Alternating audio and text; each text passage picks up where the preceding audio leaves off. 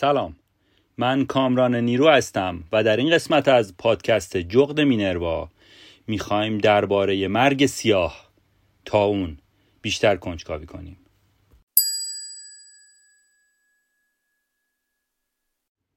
طاعون یک بیماری واگیردار عفونی مشترک بین انسان و حیوانه که عاملش هم یک باکتری از خانواده باسیل هاست. این باکتری معمولاً از طریق کک‌ها و شپش‌ها به حیواناتی مثل موش و سگ منتقل میشه و از طریق اونا به انسان سرایت میکنه. در واقع از ابتدا طاعون یک بیماری برای انسان نبوده و به طور اولیه بیماری موش‌های صحرایی و سایر مهره‌داران کوچک بوده و انسان یک میزبان تصادفی برای این باکتری به حساب میاد. گازش توسط کنه آلوده میتونه انسان رو مبتلا کنه. احتمال انتقال انسان به انسان از طریق قطرات تنفسی هم وجود داره. نرخ مرگ و میر طاعون در ایالات متحده 14%. طاعون مهمترین و مرگبارترین بیماری قرون وسطا بوده. علائم بیماری طاعون ایناست که الان میگم: درد غدد لنفاوی، تب و لرز و بدن درد و سیاه شدن بدن. حتی عملکرد ریه ها رو هم مختل میکنه و یا حتی با تورم های داخلی باعث خونریزی های شدیدی در بدن میشه و اگر سریع درمان نشه در کمتر از چند هفته باعث مرگ بیمار میشه. طاعون از دوران باستان تا زمان کشف حدود 12 مرتب جهان رو درگیر کرده. با هر بار ظهور طاعون بشر یه اسم جدید براش انتخاب می‌کرده. 4 بار از این 12 باری که طاعون همه‌گیر شده جزو مرگبارترین ها و بزرگترین ها بودن و خب از همشون هم مشهورتر شدن. پاندمی اول در طی قرن 6 میلادی در امپراتوری بیزانس رخ داد و به طاعون جوستینیان معروف شد که در اوایل قرون وسطا این طاعون شیوع پیدا کرد که دلیلش هم به واسطه انتقال توسط سربازان ارتش شاهنشاهی ساسانی باعث اپیدمی در سراسر استانهای باختری شاهنشاهی ساسانیان شد، چون اون قسمت در اون زمان دست ارتش ایران و دست ارتش شاهنشاهی ساسانیان بود. این اپیدمی باعث شد که نصفی از جمعیت اون مناطق بمیرن. نصف جمعیت اون مناطق رو کشت که نصف جمعیت اون مناطق هم تقریباً میشد حدود 50 میلیون نفر، یعنی تقریباً 1/4 جمعیت کره زمین رو اون موقع طاعون کشت. یکی دیگه از دلایل شیوع این دوره از طاعون شهرهای بندری بودند که تجارت بیشتر داخل اون شهرها اتفاق میافتاد به خاطر بندری بودنشون. اون زمان اکثر تجار بزرگ اهل آسیای شرقی بودند، پس با کالاهایی که تجارت میکردن این باکتری رو از شرق به روم و یونان منتقل کردن و طاعون رو در شهرها پخش کردن. معمولا هم چون این کالاهای تجاری مواد غذایی بودن پس طاعون با سرعت بیشتری در شهرهای مختلف پخش شد. دومین پاندمی در سده 1300 میلادی شیوع پیدا کرد در قرون وسطا و اسمش هم طاعون خیارکی بود که این طاعون به طاعون سیاه معروف شد. این پاندمی به مرگ بیش از 75 تا 200 میلیون نفر از مردم اوراسیا انجامید. تخمین زده میشه که 1/3 جمعیت ایران هم در اون زمان به خاطر طاعون کشته شدن. حتی 1/3 جمعیت اروپا هم در اون زمان کشته شدن. این همهگیری هم باز از طرف آسیا بود، ولی این دفعه از آسیای میانه وارد اروپا شده بود و باعث شد که اروپایی‌ها مرگبارترین شیوع بیماری رو تجربه کنن. مغولستان و مغول‌ها مقصر اصلی دومین اپیدمی شناخته شدن. مغول‌ها با حمله به شبه جزیره کریمه سعی کردن اونجا رو تصرف کنن. این شبه جزیره از جنوب به دریای سیاه راه داره و از شمال به اوکراین و امپراتوری روم. برای همین برای مغول‌ها خیلی مهم و استراتژیک بوده، چون اونا قصد داشتن که کل اروپا رو در اون زمان فتح کنن. مغول‌ها اجساد آلوده به طاعون رو جمع می‌کردن تو جنگاشون و تا نزدیکی کریمه آوردن. بعدش کریمه رو کاملا محاصره کردن تا غذا و دارو بهشون نرسه. و بعد از یه مدت اجساد آلوده به طاعون رو با منجنیق‌های بزرگ به وسط شهر پرتاب کردن که با طاعون کردن کل مردم ارتش با کمترین هزینه اونجا رو به تصرف خودشون در بیارن و خب البته موفقم شدن. این کار مغول‌ها اولین مورد شناخته شده جنگ بیولوژیکی در دنیا محسوب میشه. از همین شبه جزیره کریمه طاعون به کل دنیا پخش میشه. در کمتر از یک سال طاعون در کل اروپا و آسیای غربی شیوع پیدا میکنه. مرگ و میر اونقدر زیاد بوده که همه مرده ها رو در گورهای دست جمعی دفن میکردن. در سالیان اخیر هنوزم اخبار پیدا شدن گورهای دست جمعی جنازه های طاعون زده داره رسانه‌ای میشه و دارن هر روز گورهای دست جمعی جدیدی رو پیدا میکنن. پزشکا در اون دوران هیچ راه درمانی برای ارائه نداشتن. حتی دلیل این بیماری رو هم نمیدونستن. تا قرنها فکر میکردن هوای آلوده عامل اصلی این بیماریه و میگفتن که مثلا پوشیدن لباس بلند و استفاده از ماسک منقاردار جلوی طاعون رو میگیره. احتمالاً شما همین ماسکا رو در اینترنت دیدید. اگه ندیدید یه سری به صفحه اینستاگرام پادکست جغد مینروا که لینکش در توضیحات هست بزنید، براتون عکس‌های مربوط به این اپیزود گذاشته شده. دلیل استفاده از این ماسک‌های عجیب تصور نادرست پزشکای اون زمان از ماهیت این بیماری بود. یه مدت بعد حتی داخل اون منقاره هم همون منقار ماسکا رو پر می‌کردن از گیاهای دارویی تا مثلا هوایی رو که تنفس می‌کنن و فیلتر کنه. اون زمان عطاریا با فروش عطر بازارشون خیلی داغ بوده. اونا میگفتن که استفاده از عطر و خوشبو کردن محیط زندگی باعث پیشگیری از طاعون میشه. بعدش حتی میگفتن که مصرف تنباکو میتونه افراد رو از ابتلا به طاعون محافظت کنه. به خاطر همینم کشت تنباکو در اروپا به شدت افزایش پیدا میکنه و خیلیا به خاطر مصرف بیش از حد تنباکو مسموم میشدن و میمردن.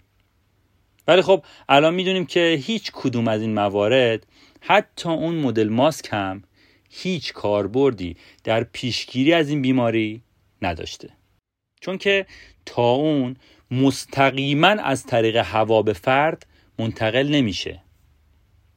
با کم شدن کارایی پزشکا و نارضایتی مردم از اونا، مردم سراغ رمال‌ها و جادوگرا رفتن که با ورد و جادو مثلا طاعون رو از بدن بیمار جدا کنن.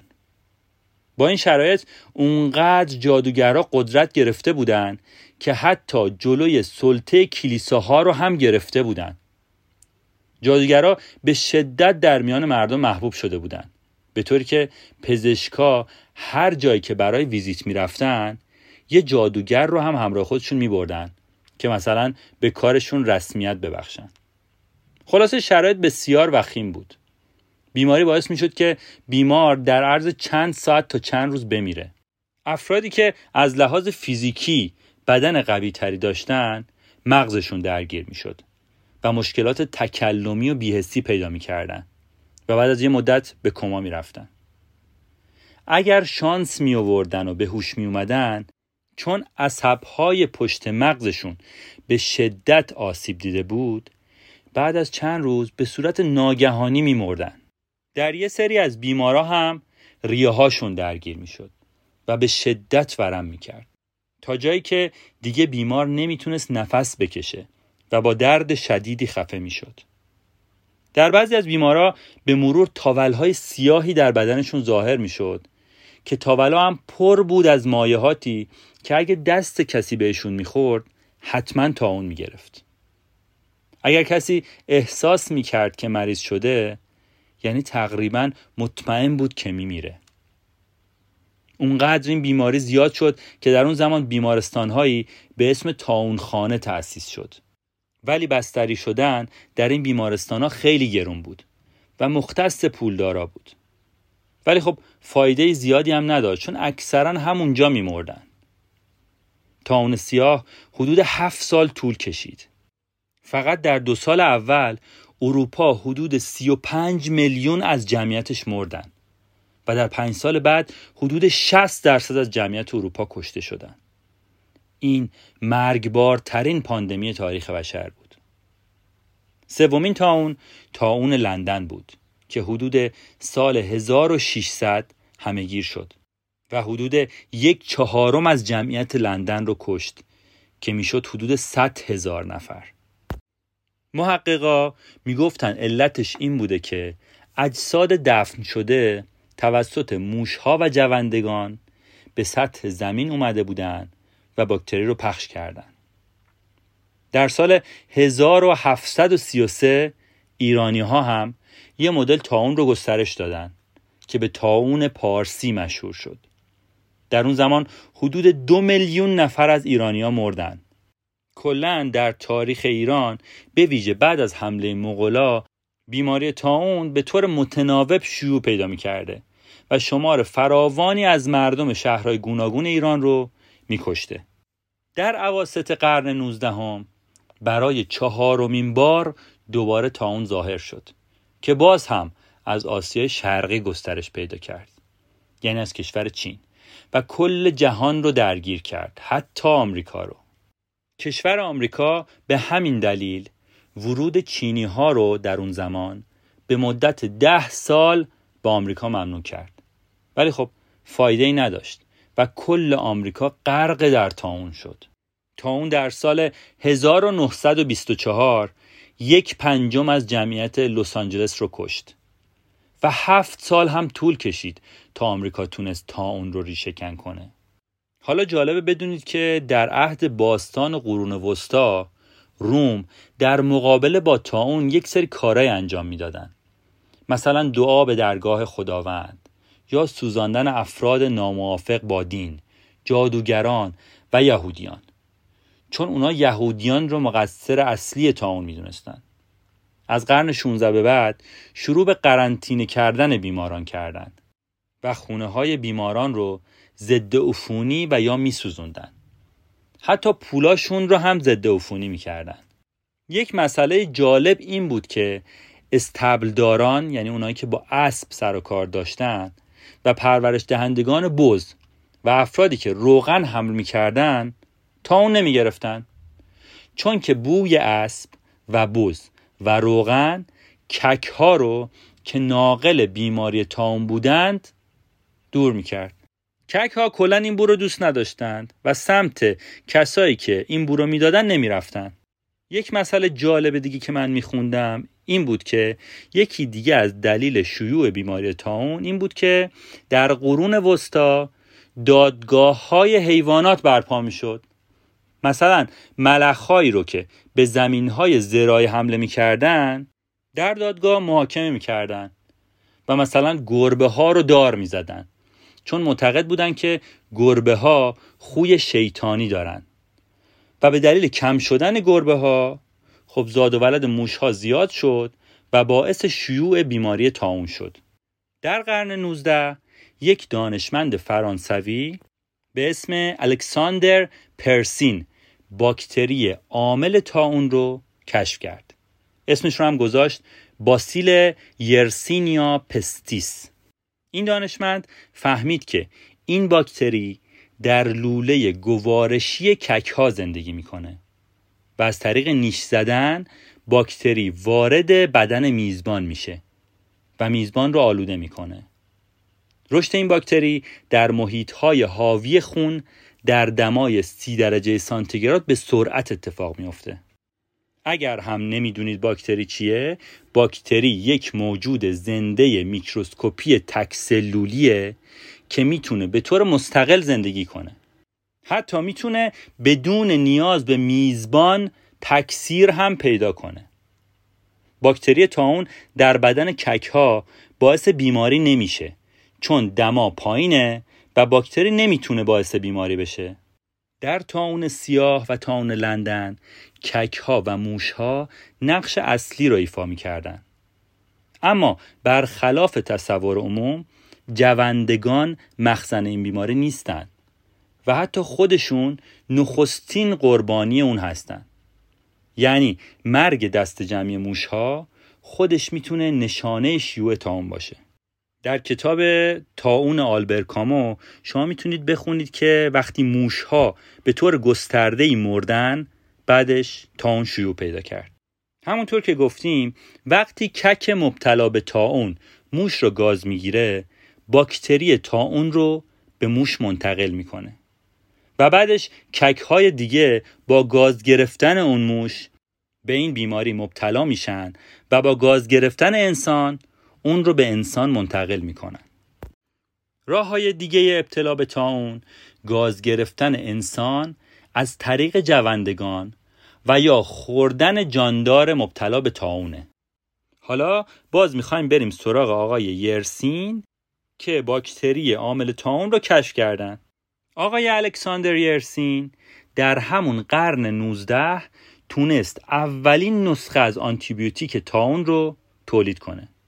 ولی خب این آنتیبیوتیک که فقط 5% باعث بهبود این بیماری میشد خیلی ضعیف بود. ولی خب همین 5% هم مردم رو بسیار امیدوار کرده بود. تقریباً 30 سال بعد از آخرین همه‌گیری اولین واکسن طاعون توسط یک دانشمند اوکراینی به نام هافکین در سال 1897 ساخته شد. این دانشمند ابتدا واکسن رو روی موش‌های آزمایشگاهی امتحان کرد و خب نتیجه بسیار خوبی هم گرفت. بعدش هافکین واکسن رو روی خودش امتحان کرد و بعد از چند هفته خودش رو در معرض باکتری عامل طاعون قرار داد و دید که در مقابل طاعون ایمن شده. هافکین طی 28 سال 26 میلیون دوز واکسن رو به مناطق مختلف جهان ارسال کرد و مرگ و میر طاعون رو تا 80% کاهش داد و طاعون رو مهار کرد. هافکین در سال 1930 و در 70 سالگی درگذشت. جالبه بدونید که اولین واکسن وبا هم توسط هافکین ساخته شد. در سوگندنامه پزشکی بعضی از کشورها به دلیل خدمات هافکین از اون به عنوان ناجی بشریت یاد میکنن. طبق آمار سازمان بهداشت جهانی در سال 1977 قاره آفریقا و سپس کشور هند بالاترین آمار مبتلایان به طاعون رو دارن. یعنی حدود 99% از افرادی که طاعون گرفتن در آفریقا یا کشور هند بودن. امروزه طاعون به طور کامل ریشه‌کن شده، تحت کنترل و راه درمان قطعی داره. طاعون در تاریخ به عنوان یک سلاح بیولوژیکی هم کاربرد داشته. اولیشو که گفتم مغول‌ها از طاعون به عنوان سلاح بیولوژیکی استفاده کردن. ولی خب در جنگ جهانی دوم ژاپنی‌ها هم بمب‌هایی رو ساختن که حاوی تعداد زیادی موش و کک آلوده به طاعون بود و اونا رو در سرزمین‌های دشمن رها می‌کردن. حتی اسیرهای جنگی رو مبتلا به طاعون می‌کردن و بعد به کشوراشون پس می‌فرستادن. اسیرهای جنگیشون هم معمولاً چینی و کره‌ای بودن.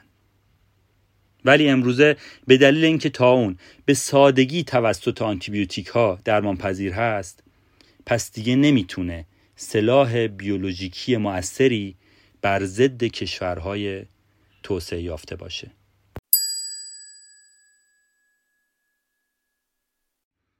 در انتهای این قسمت میخوام از همراهیتون تشکر کنم و بگم که اگر این قسمت رو دوست داشتید لطفاً اون رو به دوستانتون هم معرفی کنید و برامون کامنت بذارید. بیشک این حمایت شما باعث دلگرمی و بهبود کیفیت کار ما میشه.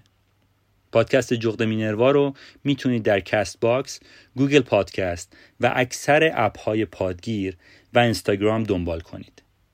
همه لینک ها رو هم میتونید در قسمت توضیحات ببینید. ممنون از همراهیتون.